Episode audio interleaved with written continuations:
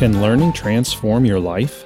This is Impact Learning with Maria Xenidou, a podcast where you will hear personal stories about how we learn, work, and live in the connection economy. Together with her guests, she will teach you to design your learning journey and create the life you want.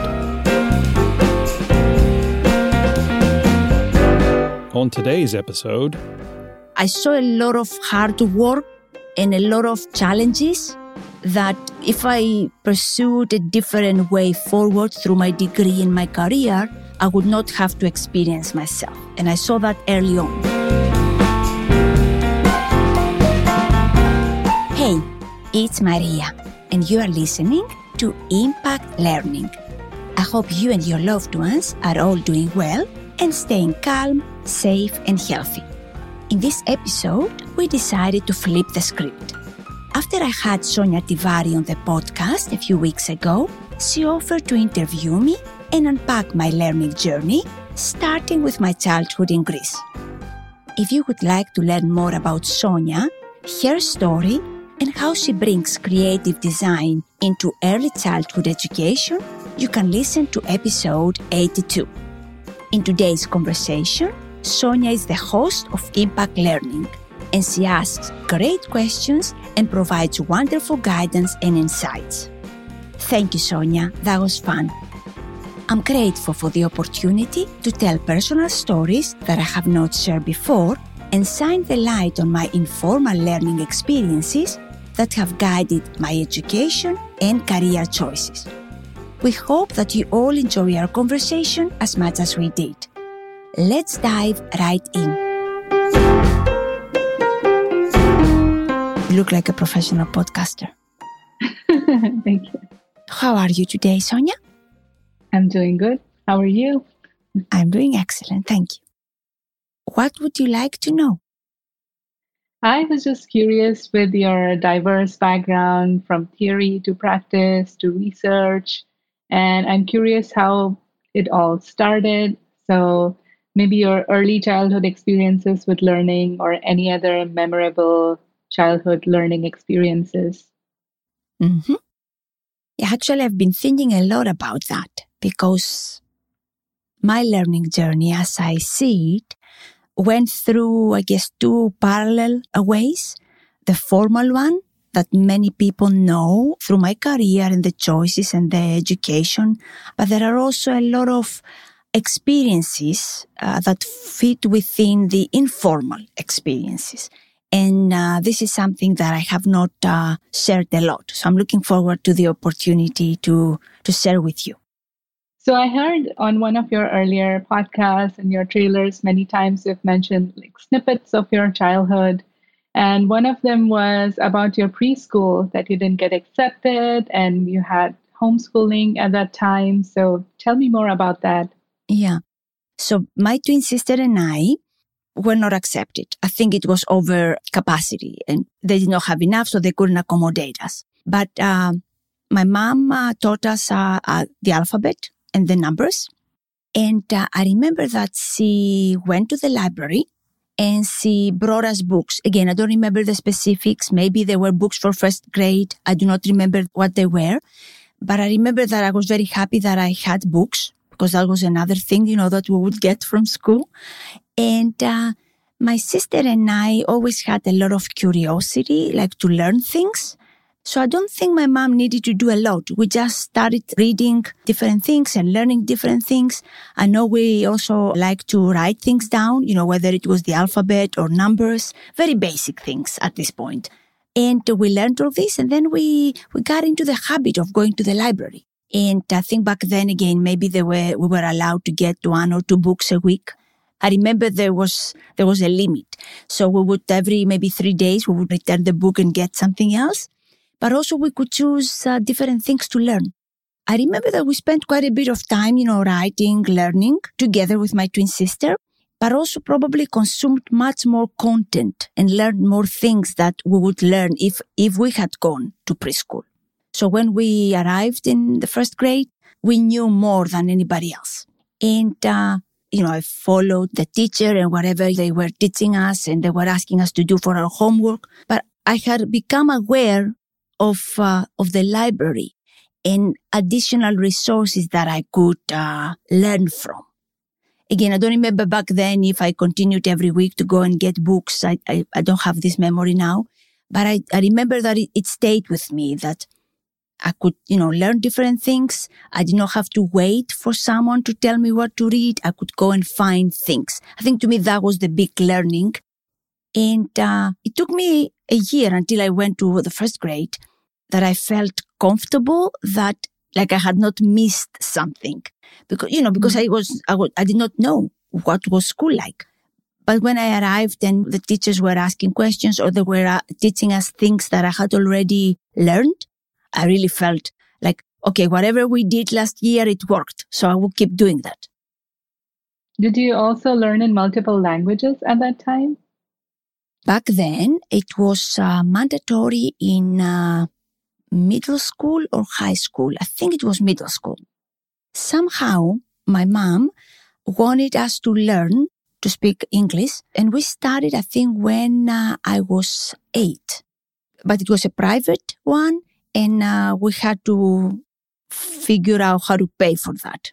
All of us, because I have two sisters, one identical twin, and my older sister, we all studied English, and uh, the teachers had suggested that we could start learning more languages. Again, this was not very common back then. We're talking now 40 years ago. But unfortunately, we did not have the funds. We could not afford more, so we did not learn uh, more languages until later in life. I've read so many fascinating studies on how children who grow up with multiple languages have better brain development. Maybe like one of your future guests could be someone from linguistics and you know discuss more of that it's it's fascinating because we try to translate back and forth and we kind of have to switch our brain to a different mode when reading or learning in a different language and like the saying that this is all greek to me that always gave me the impression that greek might be a challenging language to master did you feel that way? Like, did you find other languages that you learned eventually easier? Yes. Greek language to start with is quite complex. Mm-hmm. So, you know, if, I think if you know Greek, uh, it's probably easier to learn other languages. Actually, my, my dad and his family, they came to Greece as refugees in 1922 from the northern part of Greece that's next to Turkey. And, um, they had their own dialect. For example, my grandma would speak only in, in that uh, dialect and I could not really understand. So I had to ask other people to translate and then learn from them. Because again, back then there was no other way. Someone had to tell you what she's talking about and then start learning languages. My mom also had learned, at least she was able to understand yeah, and she could say basic things, but she was able to understand conversations and everything. And we also learned together with that. I think that happened, well, as soon as I started understanding languages and speaking. But I was uh, trying to learn as much as I could from that. I don't remember much now because I don't practice it. right. It's still, I, I think it's, it's good that since Greek is the origin or like the basis for several other languages, then it definitely helped you. Yeah. There is one thing. I think we spent our summers in the countryside that my mom grew up. My dad and my mom, they were, uh, they were born and raised in villages in the countryside. They were close to each other, but quite different actually in terms of culture, language and all that. In the village that my mom was born and raised, we spent, uh, almost three months every summer between the age of uh, six and 16. They speak Greek, but every place has a little bit of, uh, it's not a dialect, it's more of a local words that they use and uh, quite a bit of an accent. Now, this is different now between myself and my two sisters. I learned all the local idioms and everything they were using, and I was using them, and I had adapted the accent my two sisters did not do that. So this is where you start seeing also some preferences. In my case, it was so intense that when uh, I was going back to school, you know, in September, teachers would ask my mom, where did you send Maria? I was the only one who was speaking with an accent, who was using different words. I was trying to connect, to be closer to them because I was doing other things as well that they were doing. For me, like how we sound, how we speak, the words we use, somehow it, it made me feel like closer to them. And also they felt closer to me. Now I'm reflecting on that now. When I was six and eight years old, I was not thinking of that, but I was, you wouldn't know if if you met me, you know, playing with other kids, you wouldn't know that I I live in the city. You would think that I am born and raised in the same place that all the other kids were. right. I think like uh, children until the age of eight, they have like this high neuroplasticity and are able to absorb and learn and blend in, adapt more quickly than anyone else. But I, I know you also had a twin about the same age. So I guess it also has to do with the personality and who is actively trying to fit in uh, versus just, you know, adapt. It's kind of like here, like we came to the US as immigrants and that was another opportunity for us to you know decide how much of our original accent or culture are we willing to sort of fade away in, in order to try to blend in. But as adults, maybe we are more set in our ways, so it's harder to adapt to that level. Yeah. But there were other things as well. So it was language is one, but other things like, so they would uh, have lunch and they would, not all the people would use a fork. Right. Most of that was out of necessity. But when I would see an adult not using fork you know, I would also say, Oh, I don't want, I don't need a fork. So there were other things that I was trying to mimic them, to learn from them, to do like them. And again, my two sisters, none of that. Right. Also, I was, uh, that was a problematic thing. I was told later. I saw the other kids walking barefoot. I wanted to walk barefoot.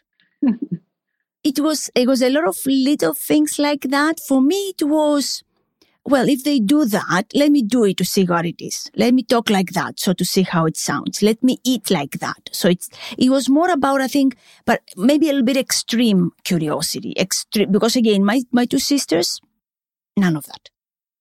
My mom would always say, you can go there, wear your shoes. right. But think about now.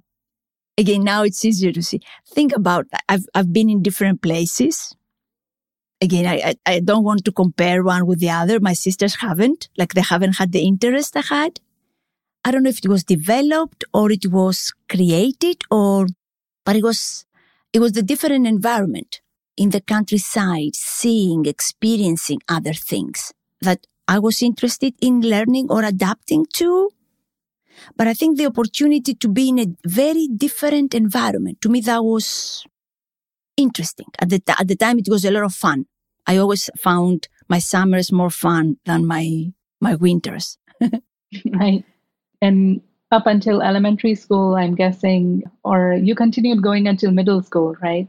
Yes, until actually, until we started, um, I think two years before, uh, basically the national exam. So we're in high school so the first year in high school, like I think I was 15, 15 or 16, that was the last summer because the other two summers we were preparing for the national exams and we had a lot of uh, things to do, like a lot of things to study at home. So we did not go there at all. And I missed it very much. So in high school, was it typical for most students to take summers off and just focus on studying and preparing yeah. for this exam? Yeah. Mm-hmm. Well, most of them, yes. Yes. Because it was, we, you know, we needed to do quite a bit of preparation, very intense. Uh, I mean, I, I, don't remember how many hours I was able to sleep every night, but it was very intense. Like 15 months preparing, you know, up to the, because the exams happen the summer after we graduate. And basically, yes, starting the pre- previous summer, it was quite, uh, quite intense. Not every student did that. I think maybe some students went on summer vacation, but for us, we decided that we needed that time to stay at home and study. I did not mind that at all because I wanted to study well and uh, get into the university, get into the chemistry department. Oh, wow. So yeah, that, that's what my question was. That were you able to pick your major and find some sort of direction on what you wanted to study for undergraduate degree during that time in high school? So I think it was earlier. Mm-hmm. I liked studying everything. So I had an inclination for STEM, math, science, chemistry, biology, physics, but I also like history. I like uh, mythology. I like um, philosophy, geography. I enjoyed learning different subjects and different, different topics. And I was able to learn quite fast. So I still, you know, I was learning different subjects and I was doing my homework and I still had enough time to play and do other things. But my, I think it was middle school that I, I was very clear that I would uh, follow the STEM path. Back then I, I knew it would be either physics or chemistry. And this is where the teachers, teachers we have play a role. I liked chemistry a lot. I also liked physics. It's not a surprise that my PhD is material science because it brings both things together. But for my undergrad, I wanted to study chemistry. But I had a very, very good uh, teacher, a physics teacher, who provided me with quite a bit of guidance. What he saw I would be doing, I thought at the time I would be a teacher later on maybe a professor, you know, through grad school and everything. But he was the one who, I was 17 and he said to me, you will be a chemist and you will work for a company. Now, how did he see that? I wanted to study chemistry and I wanted to understand, you know, how things are and how things work. Outside of the encouragement from the teacher and your own interests, were there other things that you think encouraged you to pursue this path? So for me, science is understanding the environment around us. Mm-hmm. Materials, you know, materials is more about the chemistry and then how they work is the physics part and that they come together as material science, but it's basically chemical reactions and then physical forces and uh, reactions. That's how I see the world. So I Mm-hmm. wanted, I think I always wanted to understand how things or materials behave and then why. And between these two, again, chemistry and physics, it was very clear to me this is what I would do. The fact that there was like so hands-on experience, I think that that's what attracted me so much in chemistry and physics. I'm curious, like, even when you know broadly that, oh, I'm interested in STEM, and then you know a little bit narrower that I like physics and chemistry more than other subjects, and then even more narrower that uh, material sciences. So, how did that narrowing down occur for you? Like in high school, by the end of it, you knew that, oh, I'm interested in chemistry. Then, was it during your undergraduate degree that you found that specialization? Or you always knew that, oh, this is the one thing where both physics and chemistry are interacting together in a very exciting way. And this is it. Like, were you focused from the beginning or it evolved over time? When I made my final decision, because I was debating between chemistry and physics, Mhm. and you have to put it like in um, when when you apply for you know when you are part of the national exams you have to actually prioritize. So i put first chemistry department at the university of athens. Then i put physics at the university of athens. Then i put chemistry in, in other universities outside of athens. And basically based on the grades and the tests you, you can you know get accepted in any of these based on your priority when i started studying chemistry that was it. I loved it. But there was physical chemistry, there was quantum chemistry. You know, so there is a lot of different aspects. So it's not like a hundred percent chemistry, probably 80% was chemistry. But it was very clear to me that's what I wanted to learn. Mhm. And then when I was uh, considering uh, doing a PhD, I was debating between biology because biology also was of interest to me and uh, polymer chemistry, polymer science. And I decided to go with the second one because it had much more applications. Like I could see there were connections that I would, I would be able to solve more problems. Again, problems as I saw them in the world. Try to explain how things work. Probably outside of the body. because I, if I was interested in the body, I would have studied biology or more interested. I think I was lucky. Lucky, like that I found my place. It was very clear to me. I was very interested in chemistry and physics and like the material science piece came in my grad work. Very, very clear in that. But I did continue to study history, for example. I'm very much interested in history and literature and music and being in the Greek culture, you know, going to the theater and, uh, you know, watching different performances and uh, reading um, philosophy or poetry. Not uh, a lot, but it was part of my, what I call social activities. Right. Like, you know, with our friends, we would go to a coffee shop, but also I had friends that we would go together to watch, uh, you know, performances and at the theater. Basically things that they're available in Greece and also quite affordable. I think I was fortunate to be in a culture that being exposed to other things outside of STEM was common and affordable. I also feel like like many of the people who are like you in my life who are good at many things or interested in many things. I feel like curiosity is a core skill. Like generally people who are good at learning are naturally curious and you can apply your curiosity and let it lead you in so many different ways. Ultimately, I guess at certain point it just becomes a thing about mileage. The more time you're spending on one thing becomes your career and other things become sort of your hobby or an outlet for that curiosity. So it's nice that you've been able to maintain that balance in the form of culture. India is similar in terms of, you know, like art and color. But for me growing up, I kind of feel like the same environment where art and music and culture has so much respect that same environment also kind of pushes children to pursue STEM careers because in India, a lot of people grow up with that sense that, oh, you'll be more secure and stable in life, and it's more practical to go to a university for STEM. But if you have creative hobbies, you know, just pursue it as a hobby, just that's secondary. Did you ever feel like it was something similar for you growing up? The environment or like a silent cultural pressure? Yeah. Again, I was studying chemistry to become a teacher at home and my family and extended family and relatives. Now we were the f- only three daughters out of the whole f- extended family that we went to college. I think the extended family saw us quite different and they would express their opinion like, Oh, she's really good at this. She should become a lawyer. Right. So a lawyer and a medical doctor. I cannot tell you how many times I've heard this. because, you know, if you're so good, you know, with your grades and everything, why don't you become a medical doctor versus you want to become a teacher?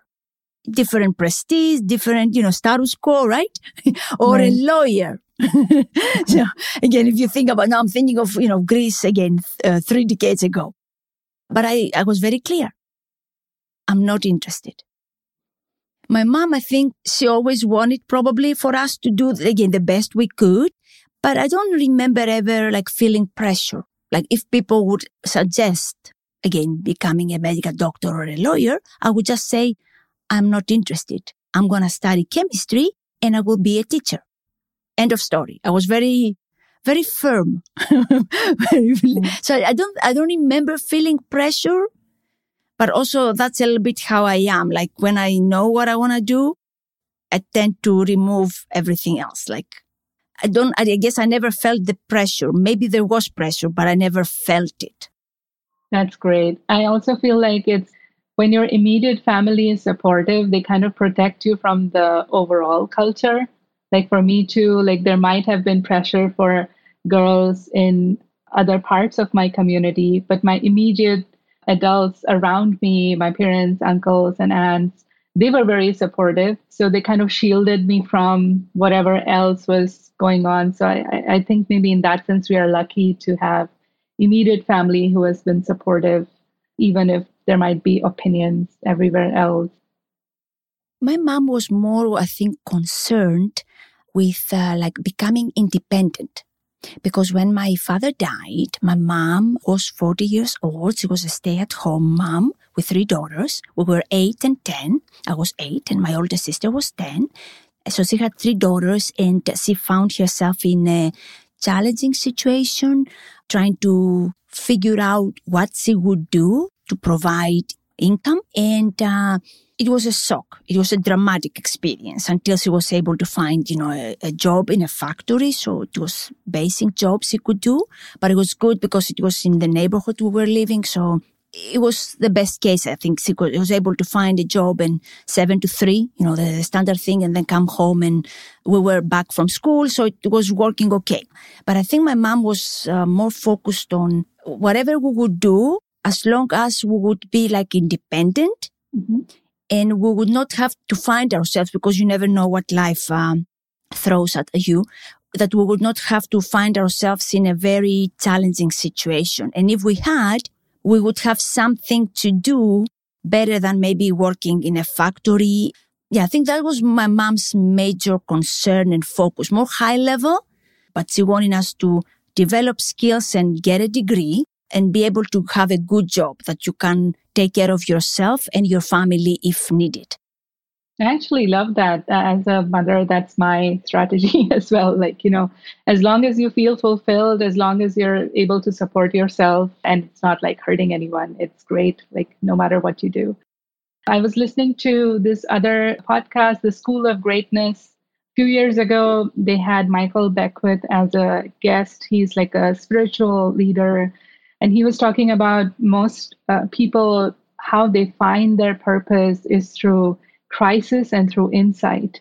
You know, some things go wrong, they overcome some challenges that gives people a sense of purpose, and then insight based on things you learn, things where your curiosity leads you.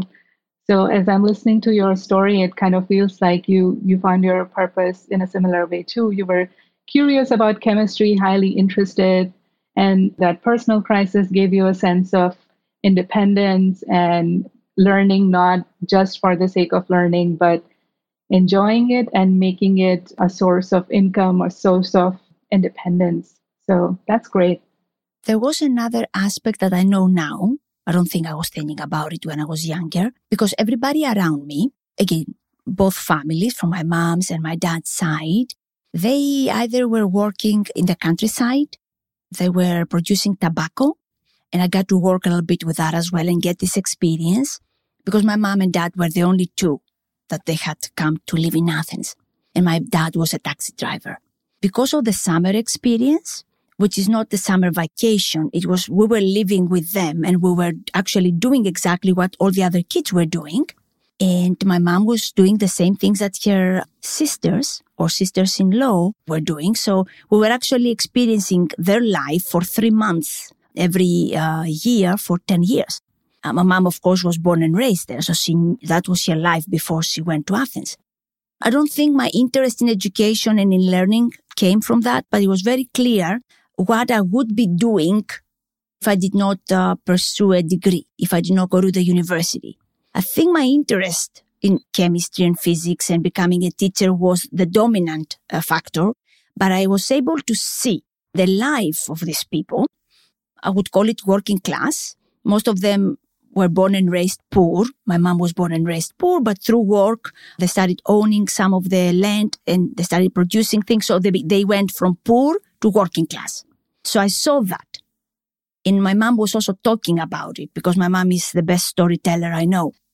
And so we saw that also if we can uh, study, if we can learn, that was also a way for us try to build a better life. Because when you are in a farm, you can see these people working, you know, 12 and 14 hours a day and they cannot control the weather.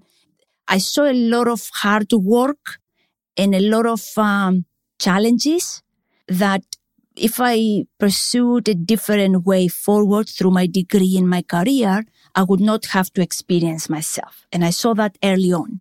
Right. And my mom also through her stories, I think she was teaching us that we can build something better. And there is a way education is and was that way for us to build a better life. Again, it was not the reason I chose to become a chemist because I loved chemistry. So I'm glad these two things came together, but, uh, but I also saw what life could be like if I had not gone down the education path. Were the stories that your mother telling you her own stories or like they were part of the Greek culture? my mom was uh, telling her own stories. Her dad, my grandfather, whom I never met, also died very young. So both my mom and my grandmother, basically, they lived most of their lives as widows. And um, my mom was telling us the stories of uh, going to school and not having books. Because back then, we're talking about 70 years ago, the books were not free. And my mom tells stories that she, she did not have a book.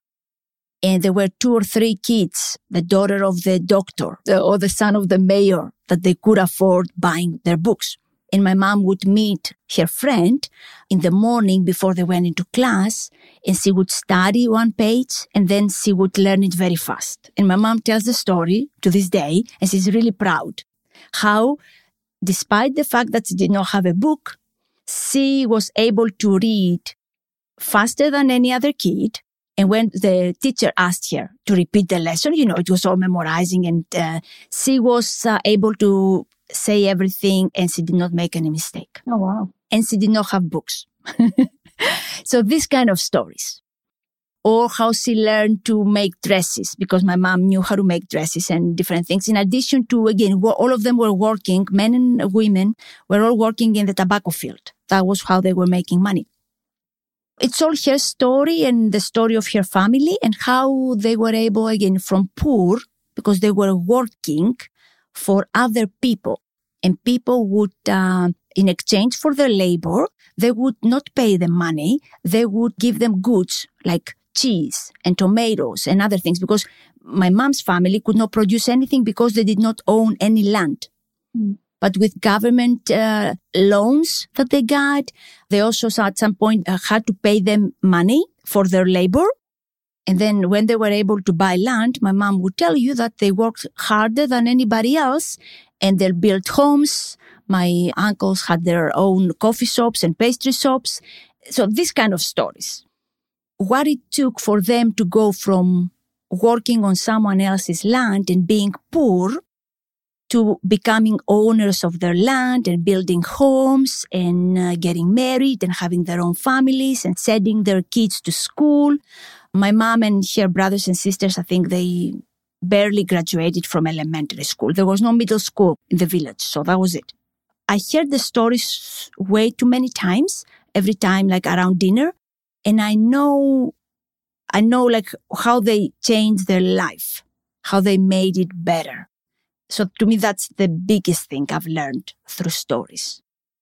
Right. I think it's a great example of sociocultural learning, hearing the stories of your family, ancestors, and how education was sort of a way out or way out into a better lifestyle it's it's similar for me. Like my my dad, he would study under the street lights, and uh, he went through a lot of struggle. But then he got his PhD. He was in academia for a long time, and there was also social respect involved uh, with teaching. Besides the financial stability, and then you know, me and my sister, we also learned that this is a nice way to move forward, to change your lifestyle, to upgrade your lifestyle. Did you also feel like another reason why you got into academics or like the research side or higher education was that social respect sort of aspect did you feel that besides the financial stability it also gave you access to a different feeling in the social life i don't think i did that intentionally it sort of mm-hmm. happened but i do remember uh, as i started middle school i could see that um, I was able to have conversations that other people were not able to have just because they had not learned the things that I had learned or I was able to talk about. And for me, the source of all these things were books and teachers, like books, you know, that I could borrow from the library and uh, what we learned at school. So it was very clear to me that I could have a different conversation I don't think I was thinking so much of status quo or, you know, titles and things. Maybe I was, but I don't, I don't recall it. I remember that it was very clear that especially middle school and then high school, that I would meet with friends in the neighborhood or, you know, friends from the countryside. And I, I started experiencing more of a, a gap that they were not able to talk about all the things that I was able to talk because I had learned all these things. Mm-hmm. These things always for me was more of the intellectual. I guess that's the point. It was more of the right. ability to, to have this intellectual kind of discussion. So I think there was a lot of interest in what's going on in, in society, social things, uh, economical things. So I think there was a lot of that. And all that opened up completely for me when I went to the university because then I had, you know, 120 students, I think, in, starting with me, that I could have different conversations and they were all coming from different parts of Greece. And it was really exciting, the, this part of learning and, and, and learning from other people and, and having the ability to have this level of discussion and debate about things and social, economical things. I think it was that. The, the intellectual part was really intriguing. Right. I think it is the privilege to have the material to have those in- intellectual conversation and the people to share those conversations with because i know many women like in india they they definitely feel trapped in you know like wanting to learn more and interacting more which is like changing so much now. Like from the time my mother was a student and what i hear now i'm sure it's the same for greece as well you know. Young women now have so many more options and so many more outlets to learn from. You don't even have to go to a university. Just you know open up a browser and like the world of information is at your fingertips. And so many opportunities to grow and learn and test uh, what you like and what you would like to learn more about. So it's great that you accomplished all this at a time when those kind of clickable instant resources were not available. So you did it with books and with reading and listening to the radio and television and everything and your mother's stories. So that's that's really fascinating to me that you were able to do it without the resources that people have today. Yeah. I often think that I was lucky mm-hmm. because we all make choices how to uh, go about our education. I had access to the education system I had, given that I was born and raised in, uh, in Greece. Back then, the pathways, the education pathways were very specific. The informal learning was quite active in my case because I had access to the community. I was learning a lot from my mom. I was learning a lot from around me. It's nowhere close to the level of uh, informal learning resources we have available today. And uh, perhaps I have a lot of friends who, when they look back at their professional, you know, education and professional career, they are not as content with their choices because they had to make a choice and it did not work out. And you can see why, because their exposure to other things they could be doing, and some of this is through environment and informal learning, they did not have this experience. They did not have this exposure and resources. Whereas today, I think we have much more to, to get experience in, to learn things, to learn from someone who is doing what we want to be doing. It doesn't have to be an engineer, a medical doctor, or a chemist. It can be other things. But then we can find these things. For example, I wanted to become a teacher because around me I had wonderful teachers. Right. I never envisioned to become a corporate chemist because I did not know That's why I was surprised when my teacher said, Oh, you will be working, you know, as a chemist at a company. And I could not envision it. I did not know anyone who did that. I knew a lawyer, I think probably on TV. you know, we know medical doctors, we know teachers. So I had to choose, you know, one of the things that I, I could see, I could see in real life. And of course, I did not want to become, you know, a worker or a work in a farm because I realized that that was it was not going to be so easy for me to have a better life. I do want to unpack this that since you were able to figure out your interests and you were able to based on you know whatever limited options that you were aware of like you said i knew probably a lawyer doctor teacher so that's how i knew i wanted to be a teacher so when did this awareness come in that oh there are corporate jobs and there are problems that i can solve in the industry yeah so when did that awareness come for you? This is where I always say there was a plan. I made choices to embrace some of these things that happened to me. But when I did my PhD, I actually decided to, to do my PhD in the polymer science department. I was new and it was because the professor had connections, collaborations, connections with uh, the US. Now don't ask me why when I was 22 years old I was thinking of that. I cannot tell you. Probably I had read something, I had seen something and I was interested. Most of the students went to different uh, like universities uh, at MIT or UMass to do the collaboration.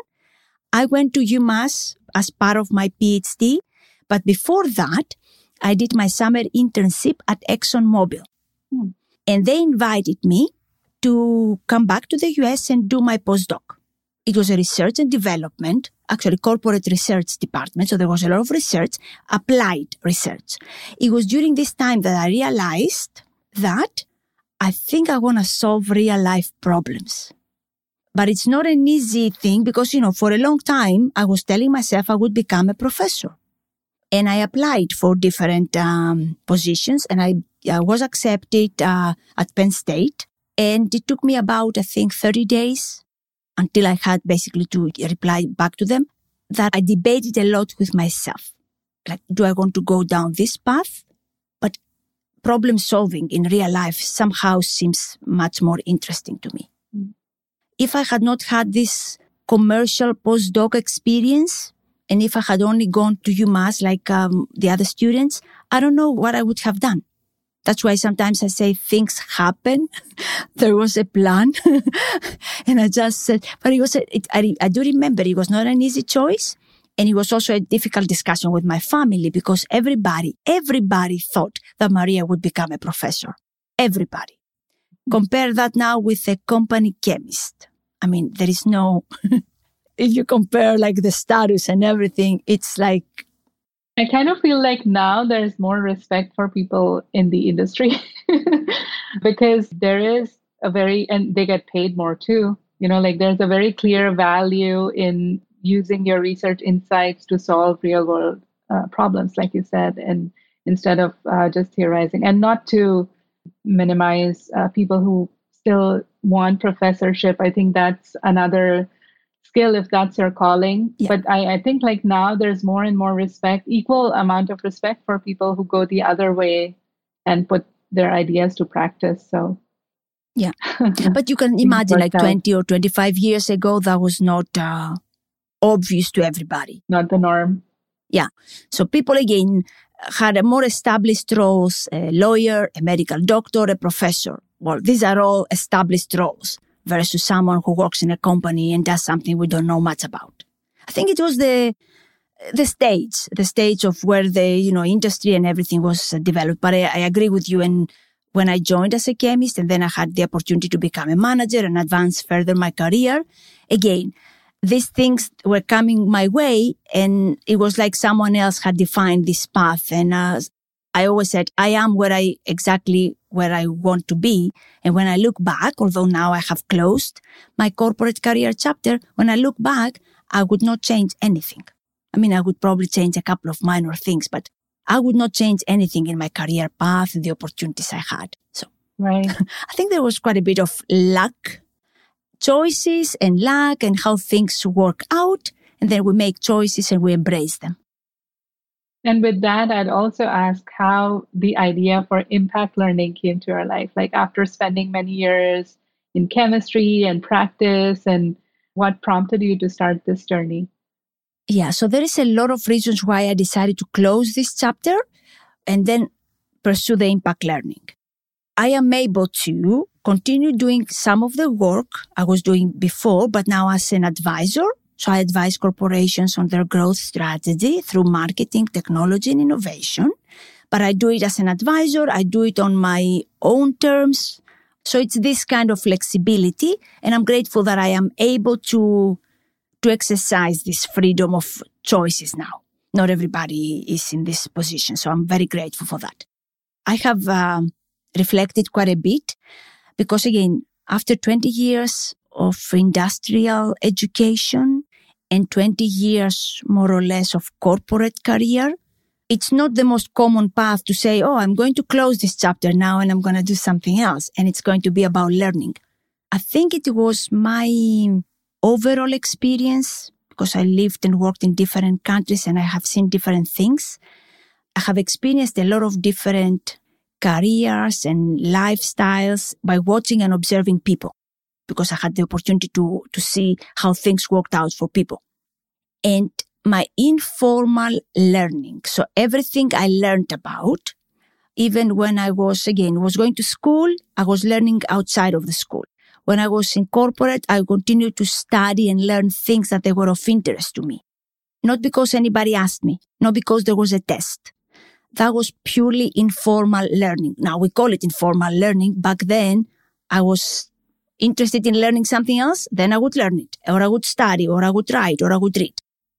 I did not have it three or four years ago defined the way I have it clearly in my head now, but it was the, the combination of formal education and informal learning that I wanted to understand more and I wanted to learn more about. And the, the purpose behind impact learning is exactly understanding how education and learning evolve because they are changing a lot. And uh, how can we leverage, again, whether it's a formal education system and resources we have and access we have, and combine it with our learning, the informal learning and everything else we can learn because we want to, how can we weave these things together and design our learning journey, but most importantly, create the life we want? Because right now, if you ask me, I am very content and very grateful for the life I have. And I think there is a way, I don't have a recipe, and that's why I have a podcast. So I discuss and learn from others that we can weave these two things together, education and learning. So we can learn to make better choices in what we learn and what we do. That's beautiful. And that leads me to the last question that you ask every guest on your podcast about the legacy. It's a wonderful question. And I, I really admire that you found peace in your journey, that you wouldn't change it, and you're appreciative of everything that you're doing, and that and that you're in a place where you can kind of define your own work hours and continue to learn from so many different people with different backgrounds. So, what legacy would you like to leave uh, within this lifetime? It's about guiding and helping students and learners of any age make this kind of choices on learning and education. And uh, I want students and learners to have a, a better understanding of the options we have today, of our learning options, and use them to guide our choices to guide the decisions we make. So we can reach the point in life sooner than later that we, we enjoy the work we do. We love what we learn. We have a more meaningful life. Hopefully that creates impact and helps others and society, but it's okay also if not. But we can enjoy this kind of life that has peace of mind, joy, and freedom of choices. Every day I'm grateful that I have the freedom to make the choices I can make today. I'm hopeful about the future. I think we have more options, resources, technology plays a big role that I did not have so much access 40 years ago to be able to reach this level of freedom to make choices. But learning and education is how we will get there. That is great. And I can already see your legacy in motion. I already feel like the the podcast you're doing is setting positive change in motion. So good luck with that and thank you for the opportunity to flip the interview. I was really curious about your story and it's been fascinating. Thank you. Thank you so much, Sonia. It was pleasure talking with you. Thanks for listening. I hope you enjoyed this episode as much as I did and you took away at least one idea to experiment with as you continue to make progress with your learning. I would love to hear your recommendations for guests who are disrupting how we learn, live, and work today and in the future. Please send your email to impactlearningpodcast at gmail.com. Two more things. If you enjoy listening to Impact Learning, please leave us a review on iTunes to help people like you find this podcast. You can always subscribe and never miss an episode. And if you have friends and loved ones who would be interested in this particular episode, please share it with them. Thank you. And remember, we can talk about learning, we can design it, or we can do both. This is Impact Learning.